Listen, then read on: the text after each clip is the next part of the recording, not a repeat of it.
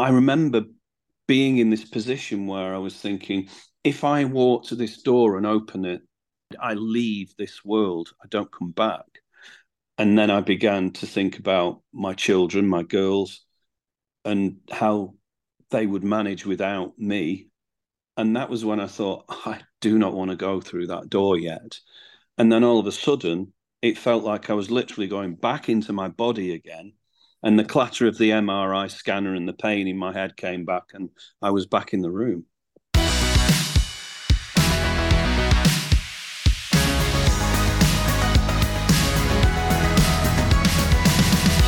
The Profile with Premier Christianity Magazine.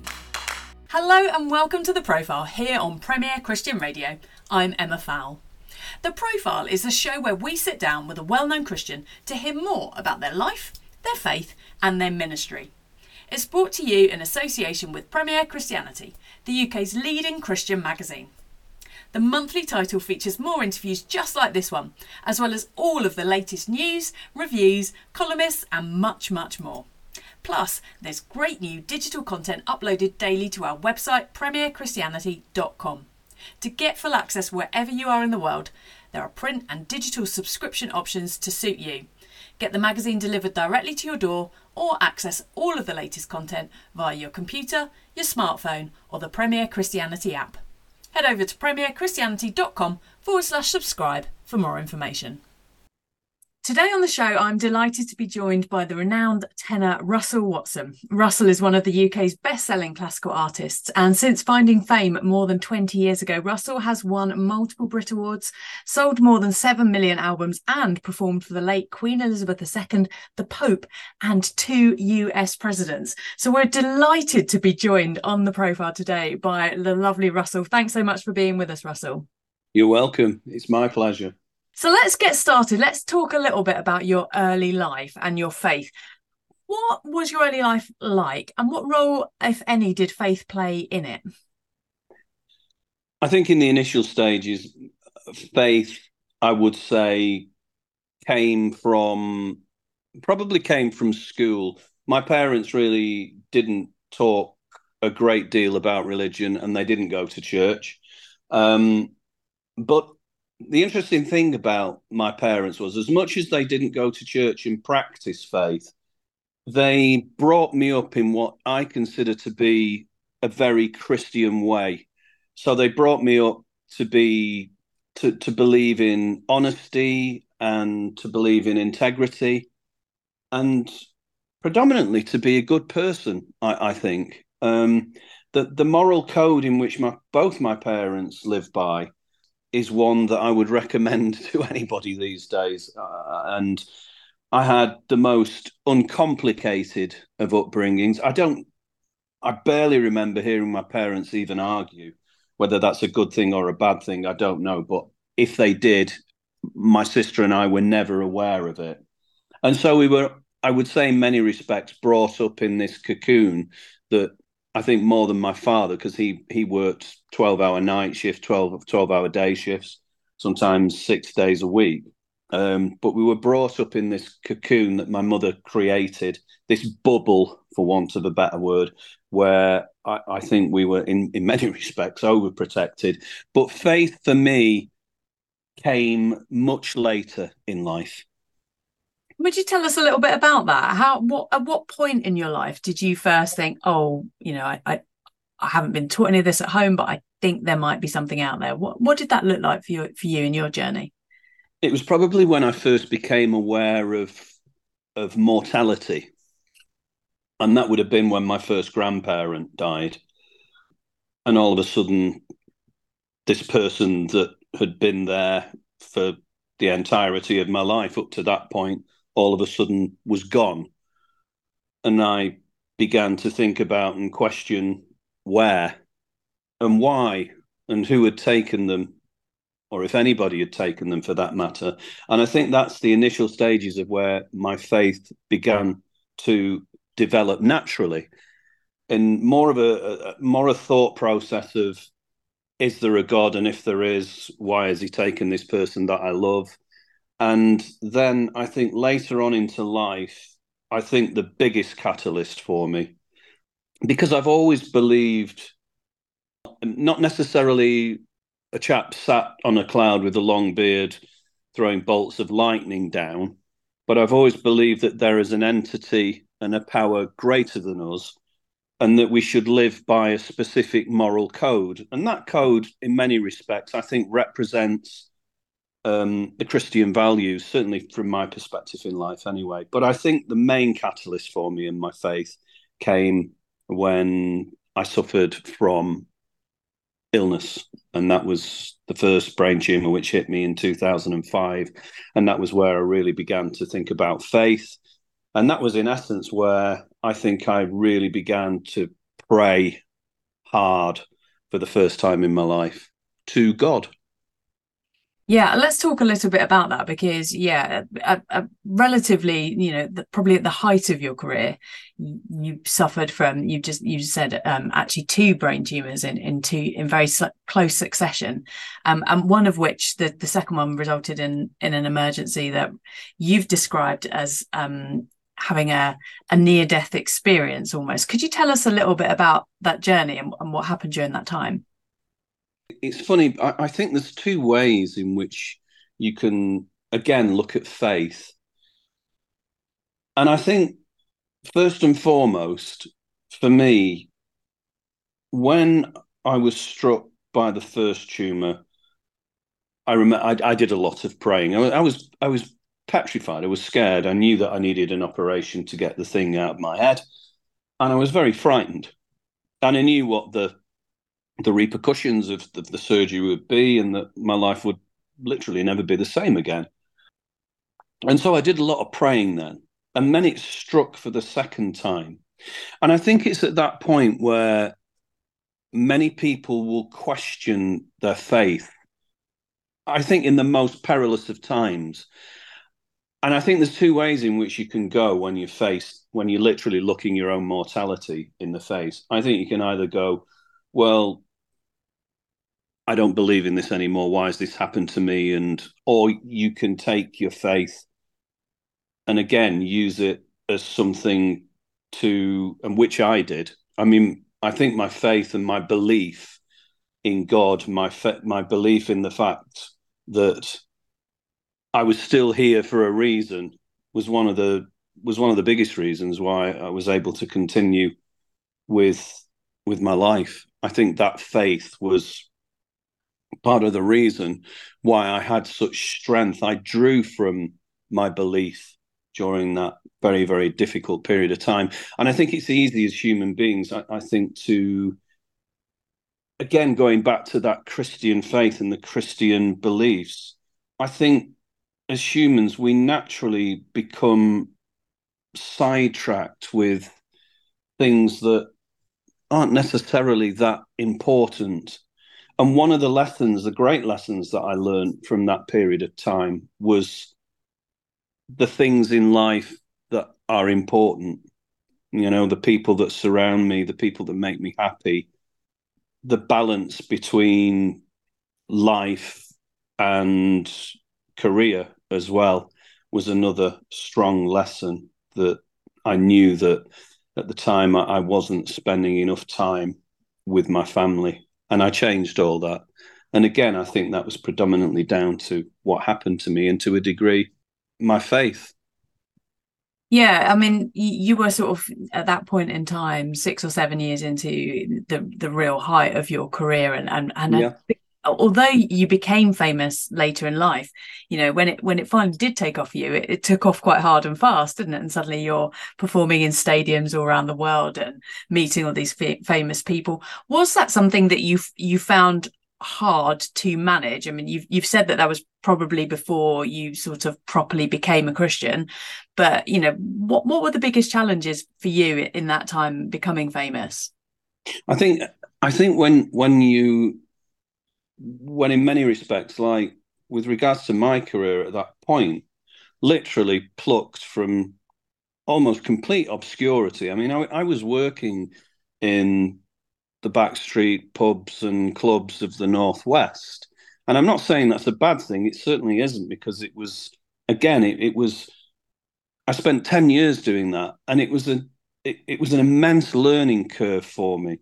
And it was a fantastic platform for me to learn a craft that so many artists don't get the opportunity to to to do because I learned how to communicate with an audience. I, I, you know, I was walking into venues more often than not where there's a hundred people who weren't in the least bit interested in what I was doing on stage, and I had to get them interested. And so I think as a result of that, I became a better entertainer, a better performer.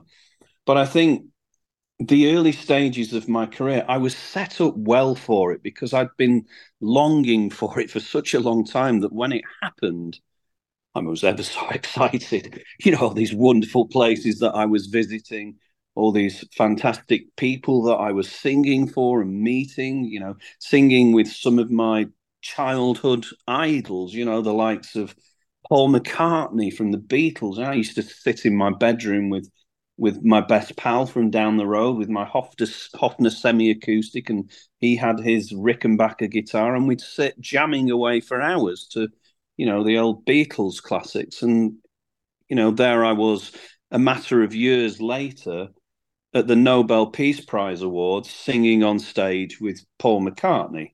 It was a surreal moment for me. The same with Luciano Pavarotti. I mean the Hyde Park with him and and then a little bit later on, a concert with Meatloaf in New York City. Uh, Lionel Richie, one of the nicest people I've ever met in the industry, and, and the list goes on. It, it, was it was an amazing time, but I don't think at the time I felt intimidated by by it all because I'd I'd had such a dare I say it such a long walk to get there. So when I got it, I was just fully appreciative of it was it ever hard to be um, a Christian, a person of faith in the entertainment industry? Do you find it hard now? Is it is it difficult? Yeah, because there are so many people that don't behave in a Christian manner, and you have to kind of get through that.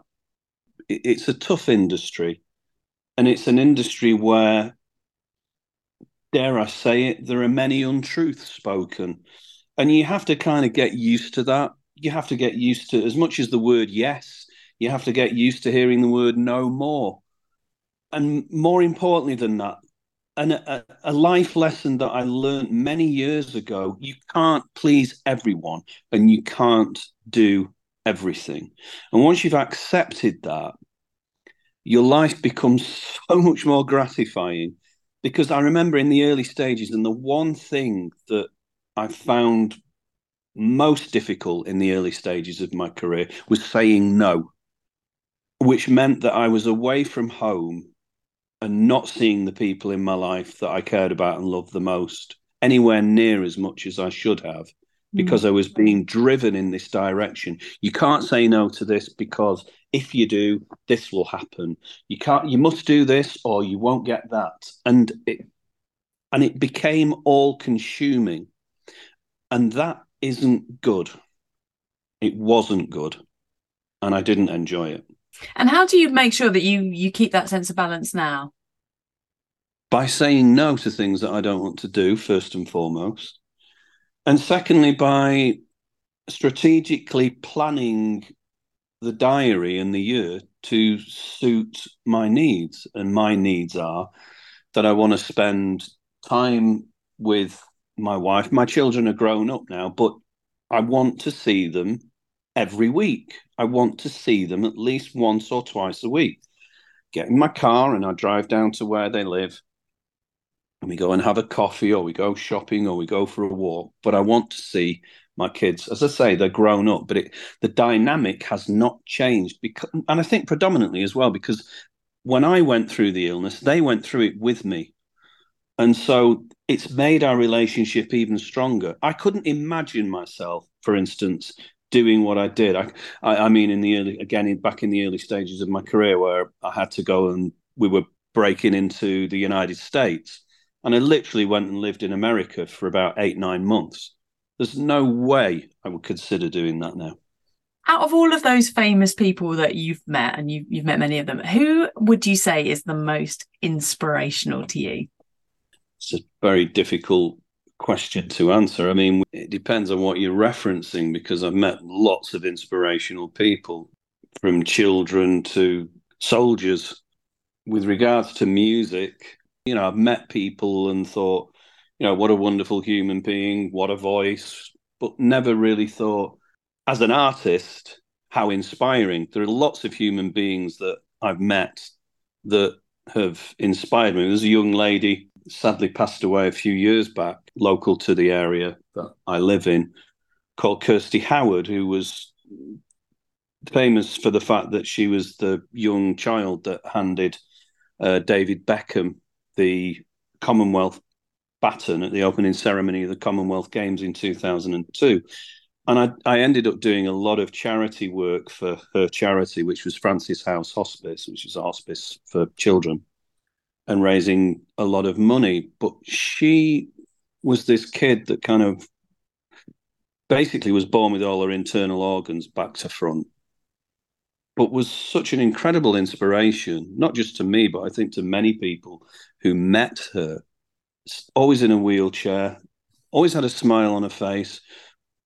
It was so strange because you got this very small child, but that had this vision that she wanted to do something that made a difference for people from the age of three or four and raised millions and millions of pounds um, for her charity. She was an inspiration. And you do quite a lot of work for charity yourself, don't you? I read recently that um, you become one of the first, the first artist to record songs to be left as a legacy in your will. Is that true? Tell us about that.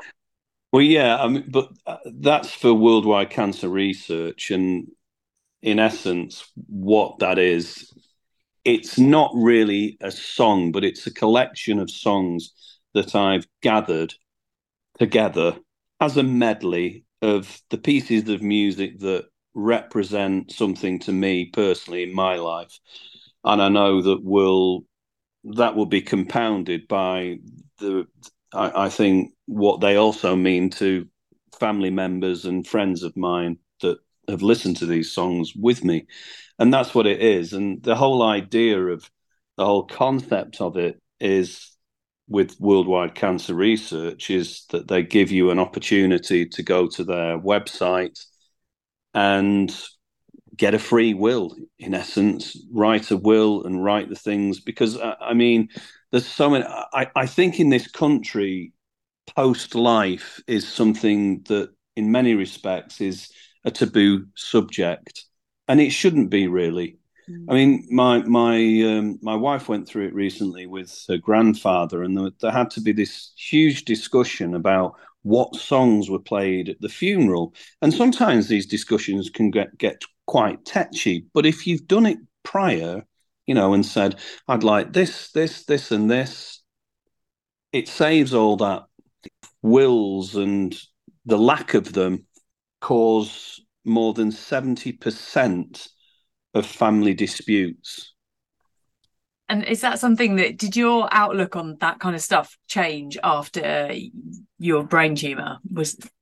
No, it, it took a little while, but having, you know, when I think as we progress in life, I don't like to use the word old. It it, it suggests that something is, is is lacking in value, or it, it kind of suggests that something is past it in many respects. I like to, something progresses in age. It doesn't necessarily become old. It it it can, in many respects, it can improve.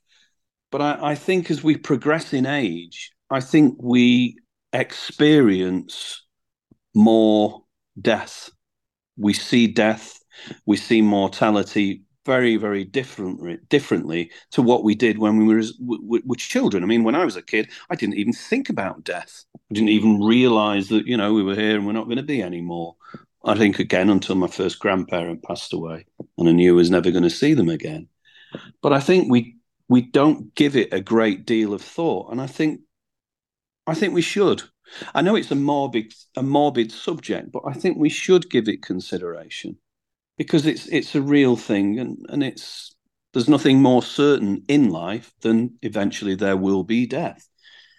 And it's I think, in many respects, to plan for that as well as you can saves those around you that you love a great deal of stress. So, do you have the the hymns that you want sung at, at your funeral planned out? I have everything planned out, but I'm not telling you because it's secret. You're not going to give us I a want, word exclusive I, I want, I want, songs yeah, that always start at Russell Watson's funeral. I want there to be a few surprises. and also, you know, I don't want everything to be serious and and and in again, for want of a better word, morose. I want I want there to be some laughter. I remember this hilarious story, and I know we sh- again, it's not something. It's a taboo subject, but and we shouldn't joke too much about it. But one of my friends, many years ago, her grandma had passed away, and she'd gone to the funeral. I saw her a few days later. I said, "How did the funeral go?" She said, "Well, it was." She said, "Grandma was such a comedian. She she joked. She was constantly joking and laughing." She says, "But it was." She said it was a, it was a really sad affair, you know, and there was some very, you know, some good speakers, and the songs that, that they played up until the end were very, you know, grandma's favourites. Some classical music in there, and she said, and there was lots of tears. She said, and right at the very end, however, she said grandma's sense of humour came through because as they were, as the coffin was going into the crematorium, grandma had asked sneakily to have Ding Dong, the Witch is Dead played. And she said literally everybody in the room fell about laughing and said, That's her all over. Yeah, and it's an interesting perspective as Christians as well, isn't it? Because there is that element of hope in a life after death and and, and all of those things rolled in. So, yeah. you know, as Christians, it isn't something we should fear in in that respect, is it? I think if I think that if there was anyone there out there that really is 100% confident that there is something after life then I think you can probably roll through life without any fear whatsoever of death. I would like to believe implicitly that there is something after death. However, I'm not in the position, uh, certainly not at this moment in time, where I feel implicitly that there is. And because of that, I still fear death. And it's something that as I again as I progress in age, I do still feel, and I'm just being honest with you here, I would love nothing more than for there to be an afterlife, and I feel that I've been a good Christian, and if when the day comes there is, I'd like to think that I would be heading there rather than the other place.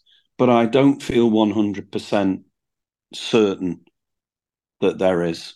And because of that, I do still fear death. And I think most people, even of Christian faith, if they were to be 100% honest, would still have that sense of, I hope there is.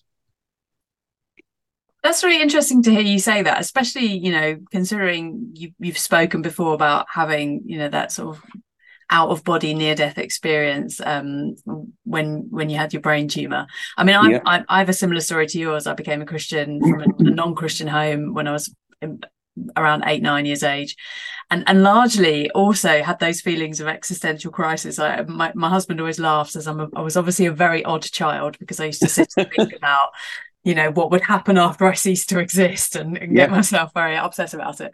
Um and, and when I became a Christian um even now actually i've been a christian for over 30 years. And I, personally I, I, feel very sure that there is a heaven and that there is a god. But i still still struggle from time to time with feelings of fear around death. And i think that's for me the sort of uh, the lack of control or the the lack of you know knowing exactly what that experience is going to feel like so it's very scary to imagine i can't mm. imagine it so it's very scary if, if that makes sense so i, I yeah. think you're right i think you know regardless of how you think about it or how you view you know what you understand the bible says about it maybe the fact is, like you said, we we're not very good at talking about it, and that in some ways doesn't help. Maybe we should talk more about this in our, our churches and our families. I think so. Yeah, I think the the the discussions and the conversations that we have about post life would help massively with our thoughts of the lives that we live. And I, am kind of, I, I, am in agreement with you. I do believe that there is a God and I do believe that there's a heaven and a hell. But that fear still very much exists within me. And it did for a long time, even after my experience in the MRI scanner, where I literally had this visualization that scary yet in, in many respects exhilarating as much as I was li- literally on the cusp of death whilst and and had this vision while I was in the MRI scanner of and the clatter of everything and the noise and the pain that I was feeling at the time from the fact that the tumor had hemorrhaged and all the rest of it literally just disappeared. It was almost like it was almost like I had left my body and I was in this dark room and there was a door and there was a slither of light down the side of the door, something representative of when I was a, a child. And I remember him, uh, where, when I used to stay at my grandma's and the house was quite dark. And I would always insist that the door was left slightly ajar and there was always a slither of light down the door. And I remember being in this position where I was thinking, if I walk to this door and open it, retrospect not retrospectively, but within the context of what was going on in my mind, I leave this world. I don't come back. And then I began to think about my children, my girls, and how they would manage without me. And that was when I thought, I do not want to go through that door yet. And then all of a sudden, it felt like I was literally going back into my body again. And the clatter of the MRI scanner and the pain in my head came back, and I was back in the room. Wow, that's an incredible story. And uh, yeah, I, I should imagine that's pretty strong proof for you that there is something else out there.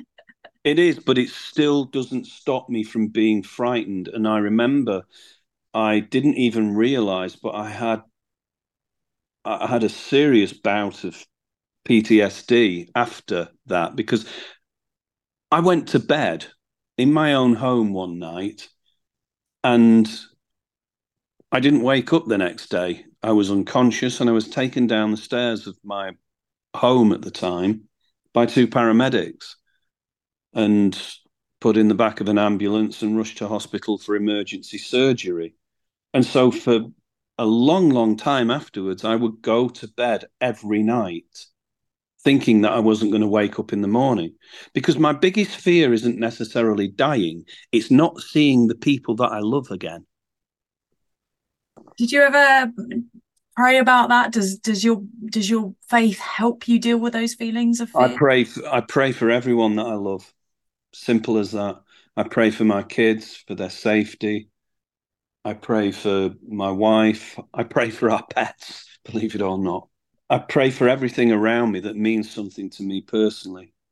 If I see something, be it on the news or on social media or on, you know the the media in general, that I I think is something that I make an association with, I don't like, or I feel feel for a situation that a group of people or one person might find themselves selves in, I'll pray for them.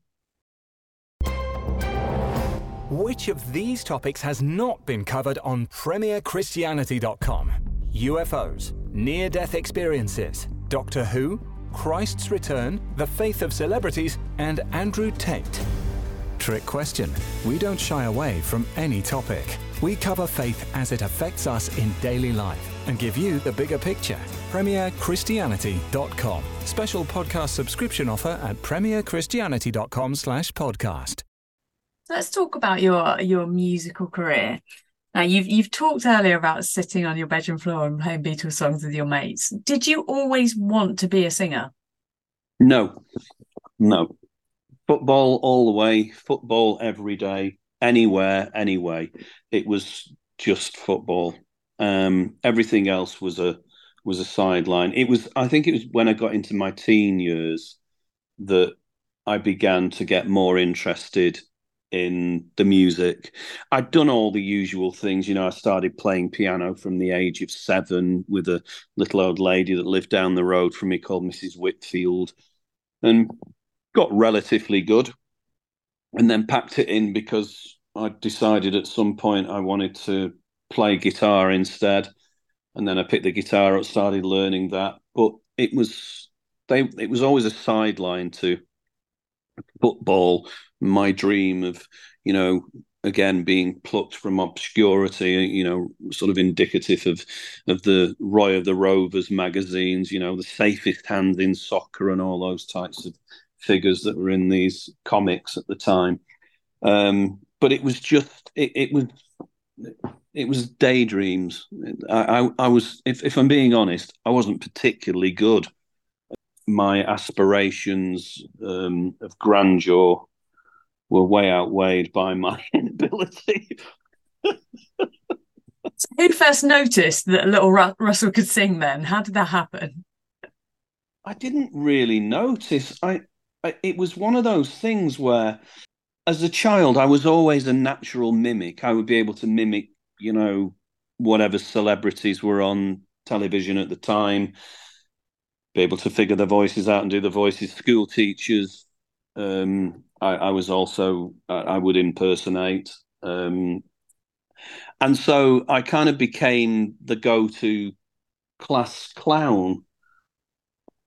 But I, there wasn't a singular moment or catalyst for that that I can actually pinpoint and say that was it because it all progressed very slowly over a long period of time from singing in my bedroom as a child to you know some of the old music that used to be on the radio you know from sort of cliff richard to you know elton john or meatloaf. And and whilst they were whilst those songs were playing on the radio and I'd sit up on my in my bedroom with my little transistor radio, I would sing along to them mimicking their voices and actually, and, and just thinking that everybody could do that. And it was only later down the line that I realized, well, not everybody can make themselves sound like Neil Diamond. Not everyone can make themselves sound like Cliff Richard or Nat King Cole or Meatloaf. But I had an ability to do that and mimic voices. And that was where really my career started by going out as almost like a Joe Longthorne type character, where I'd go out doing impersonations of, of different singers. And that was where it really began. It was more towards the middle of my club career where I started singing more musical theatre stuff, Phantom of the Opera, and that kind of repertoire, that people started to say, Wow, you've got a great voice, pal. Well, thank you.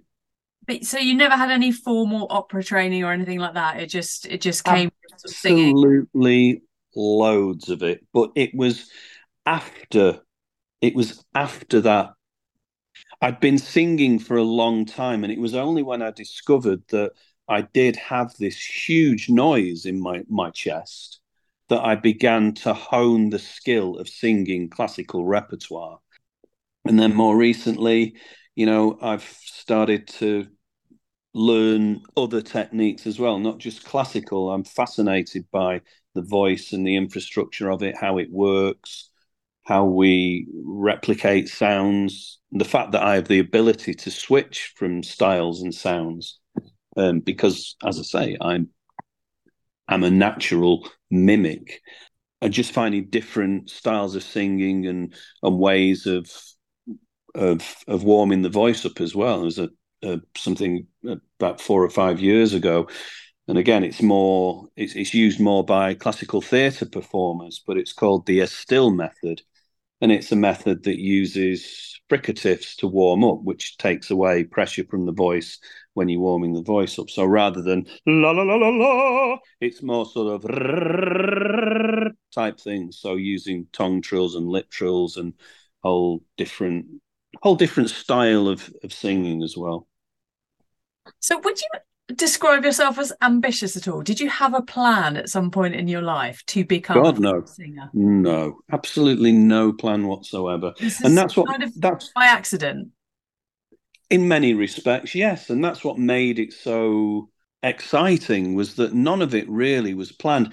It is now, but it's different now because I'm not the guy I was 33 years ago where I kind of I was in there on a wing and a prayer, getting work and bookings and turning up, doing my, my, my show, and that was it. Whereas now it's more formulaic. You know, we're planning in advance. You have a tour. We're working with some of the biggest promoters on the planet, and it's a different beast altogether. So you you have to plan in advance. I mean, I'm booked through now till the beginning of 2025, and that's kind of how I want it to be because it's a different in I'm a business now in in many respects. Yes I'm an artist yes I'm a performer but we it's a business that we're running here. Do you find um do you, do you feel any conflict in that at all? Is, there do you are, are you happier with what you're doing musically now than you were 33 years ago? Is there something of the spontaneity that you miss? How do you feel about it not, I don't miss the spontaneity because, in many respects, the spontaneity still very much exists because you're in an industry where, you know, as I mentioned before, it's it's quite cutthroat. You know, that there are dishonest people out there, as there are in any walk of life. But with respect to the spontaneity, things are happening all the time. You know, literally, you can be sat at home and then an email comes in we'd like you to sing for the pope next week. Now that's not happened this week by the way but but it, it, has happened. But it, it, it happens and when it happens it's that there is that initial euphoria of oh my god you know look at this. And there's been a few things recently that have happened of a similar nature where we've had a, an email or a message, and it's been like, goodness, I can't believe we're doing this. This is fantastic, and it's it's a continuous thing. But the bulk of everything is pre-planned, and and the one thing that I think it's all well and good being able to sing, but to sustain a career in the music industry, anyone who's been able to do it for more than 10 years has to have had something to do with it themselves. You have you can't just say, I'm going to sit here and let everybody do this for me because it won't last for five minutes. You have to be on it yourself. You have to be across everything that you're doing, and you have to have you have to have a solid business acumen. Have you ever been on the sharp end of, of some of those sort of more, more nefarious elements of the music industry? Have you had any bad experiences? Yeah, loads. it's one of those where it's in many respects I'd rather forget them. But yes, I have. But I think it's not necessarily as a musician, it's not necessarily most of the people that I've spoken to that I know within the context of the industry have in one way or another. But it's not necessarily berating it and dwelling on it that that counts. What counts is learning from it and thinking, well, this has happened. I mustn't let that happen again. There are so many things that I've learned. It's difficult to make an analogy, but when I first started singing, I literally had one shelf of information. And it wasn't, in my opinion, the best shelf of information. Now I've got a catalogue of information that stem that that that's endless mm. because I've picked it up over 33 years of working with a lot of people. I'm not saying that everyone in the music industry is like that. They're not. There are some fantastic people in the music industry, but there are also some not so fantastic people. Well, it's interesting. We um, interviewed um, Shane Lynch uh, a couple of weeks ago of Boyzone fame, Yes. Um, and he went as far as to tell my colleague that he considered the music industry to be demonic and that he had seen at the very highest echelons, these are his words, albums being prayed over demonically. Um, have you ever seen anything like that? No, I haven't. But there have been certain points in my career where I've literally thought, goodness gracious me, this is what a horrific business. But demonic, I'm not so sure. I'm not so sure about that. But there are certain dishonest. Yes, they're, they're out there. They know who they are, um, but that they're, they're out there, and it's it's quite. And and the thing is, it's easy. It's easy because more often than not, you've got very experienced industry people who are used to dealing with agents and promoters and record labels, and you've got some young, like I was, some young, wet behind the ears kid coming into the industry with zero knowledge whatsoever. Come here, son. I'll look after you. Yeah, it's easy to take advantage, isn't it? Too easy. Now, um, last year, what was it? Um, in 2022, you you did a, a tour and an album with the lovely Aled Jones, who I've had the pleasure of interviewing, and um, Natasha Hemmings, who I've also yeah. interviewed. Um, so that must have been a lovely experience. Tell us about that. Aled and I go back such a long way. I mean, we're mates. So I I, I love working with Al.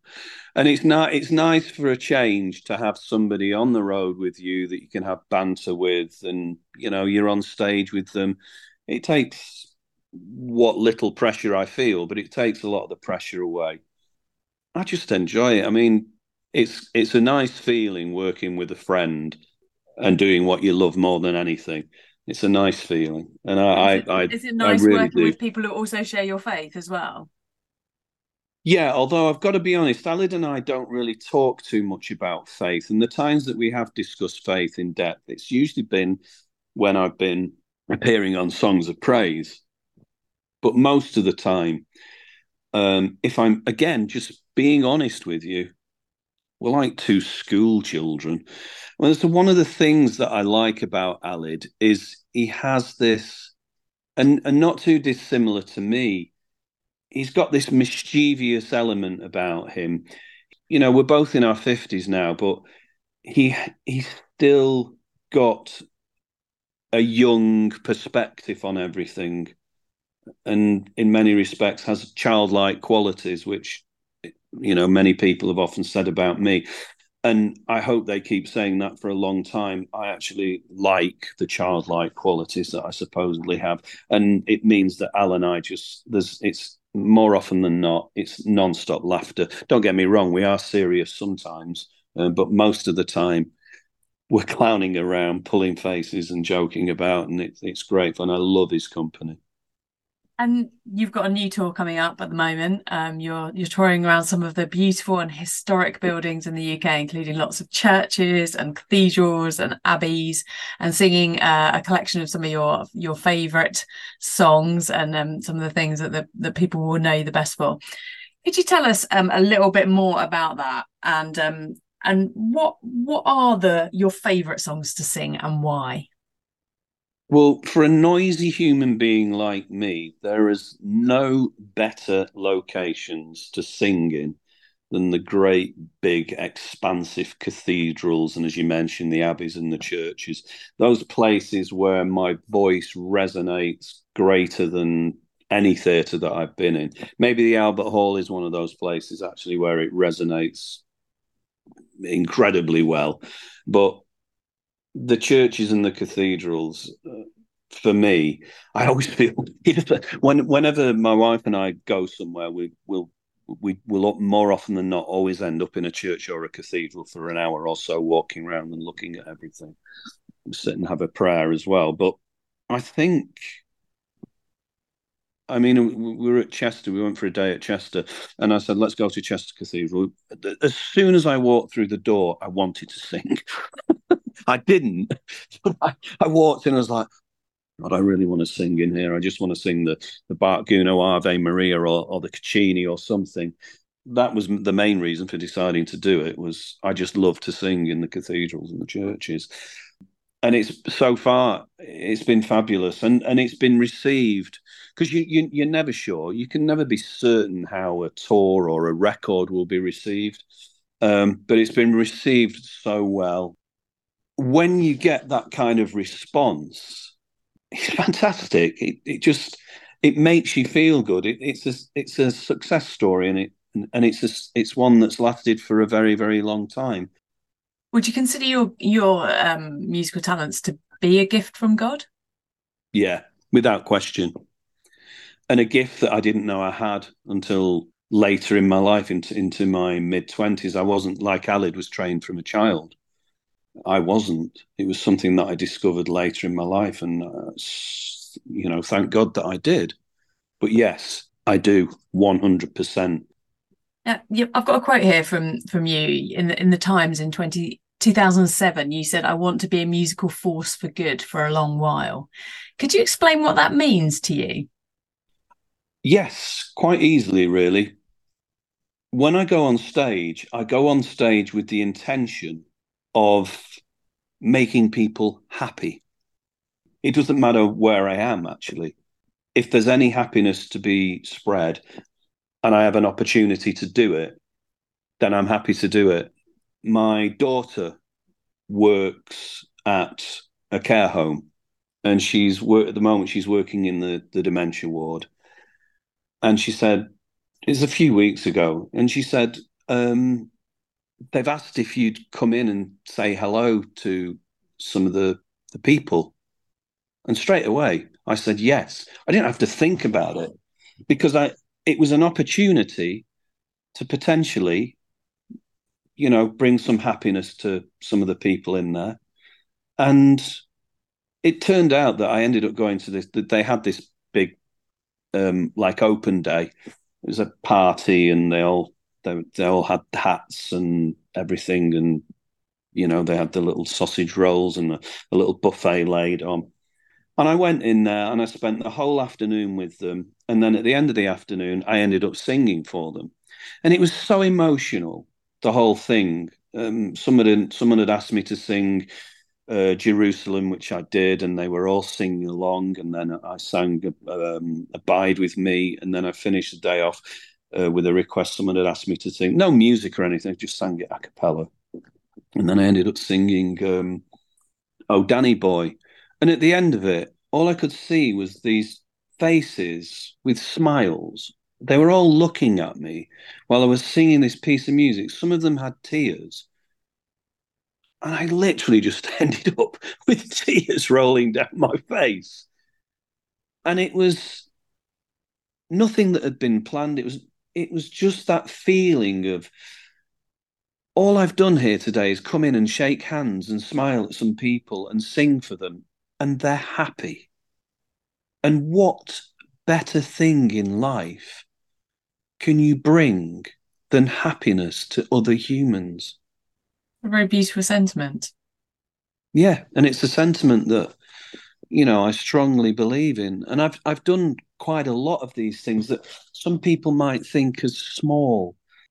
I I did something in a a, a care home not so long ago, and then a, a charity event for this small place in West Yorkshire, and they'd written to me, and they were it was um, a, a, a school for children with serious learning disabilities and handicaps, and they were opening a playground, and they they wrote to me and said, on the off chance, I know you probably say no. If not, could you send a few signed CDs? And I read the thing, and I thought, I'm just going to get in my car. And, and I wrote back and said, Yes, I'll come down and I'll sing a song for you and, and come and meet all the children.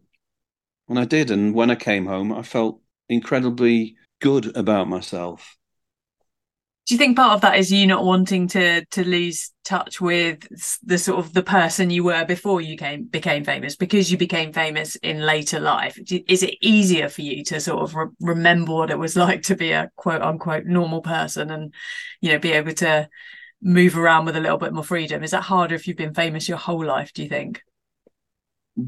I don't think the sense of normality has has anything to do what, with why I do I do them. I think because I'm in a I, I feel like in many respects, like the thing I did recently with World Cancer Research, I do them because I have a platform that means that people will respond to what I'm doing. And when I do the smaller events, it's not really got anything to do with anything other than, as I said to you before, I like to make people feel happy. And it doesn't matter whether it's 92,000 people in a stadium or 90 people in a care home. The smiles on the faces and the responses to what I do when I sing, that's for me is the payback. Right. So as we uh, draw the interview to an end, I've got a few quick fire questions for you. Okay. What's your favorite hymn? Abide with me. If you could ask Jesus one question, what would it be? It's it's a toss up between what what does the future hold for humanity, or is there a heaven?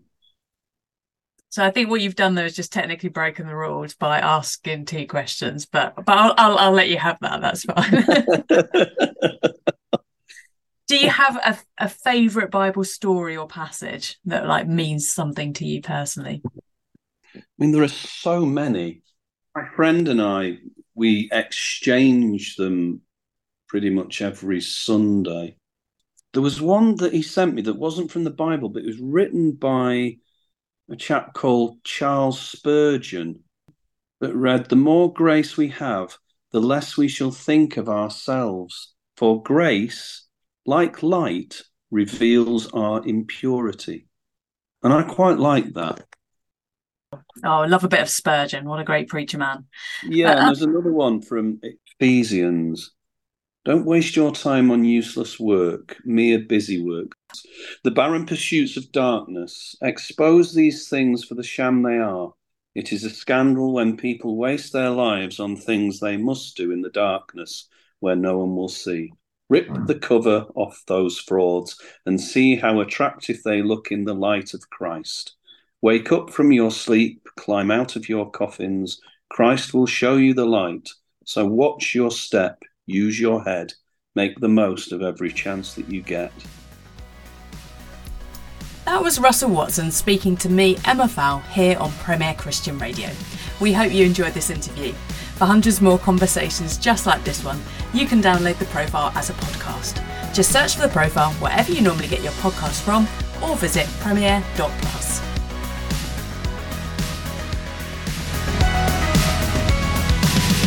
You've been listening to The Profile in association with Premier Christianity Magazine.